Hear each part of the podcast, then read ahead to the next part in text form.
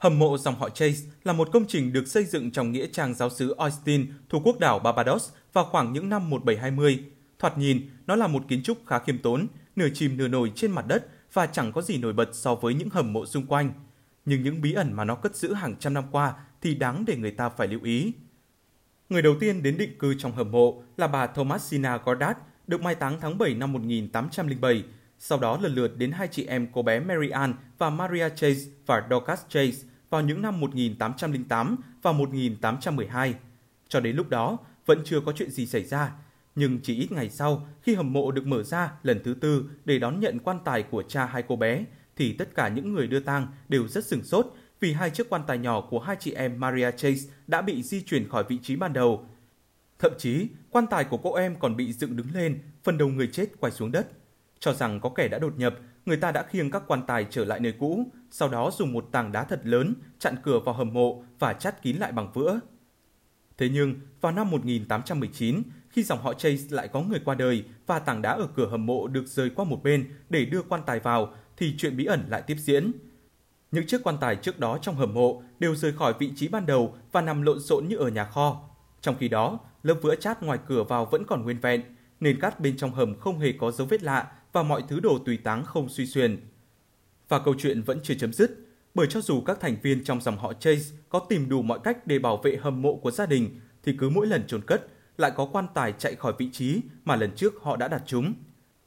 Thống đốc Barbados lúc bấy giờ đã đích thân đến tận nơi xem xét và cho gắn xi lối vào hầm mộ bằng con dấu của mình. Vài tháng sau, khi trở lại, nhận thấy không có biểu hiện khác thường, các dấu xi không có vết cậy phá, thống đốc yên tâm cho mở cửa hầm mộ để kiểm tra. Thật ngạc nhiên là tình hình vẫn hỗn loạn như cũ, chỉ duy nhất chiếc quan tài bằng gỗ đã mục nát của bà Thomasina Goddard là còn ở nguyên vị trí.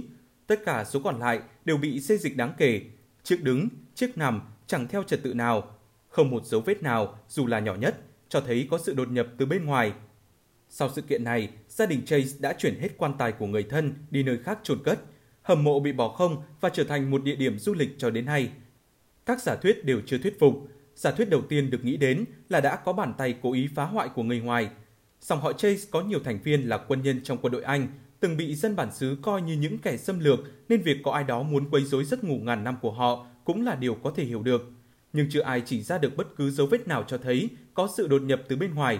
Hơn nữa, hầm mộ nằm ở một vị trí rất dễ quan sát. Sau khi những câu chuyện lạ liên tiếp xảy ra, nó trở thành một địa điểm được chú ý nhất ở Barbados. Thật khó có ai đó đột nhập vào bên trong mà không bị bắt gặp.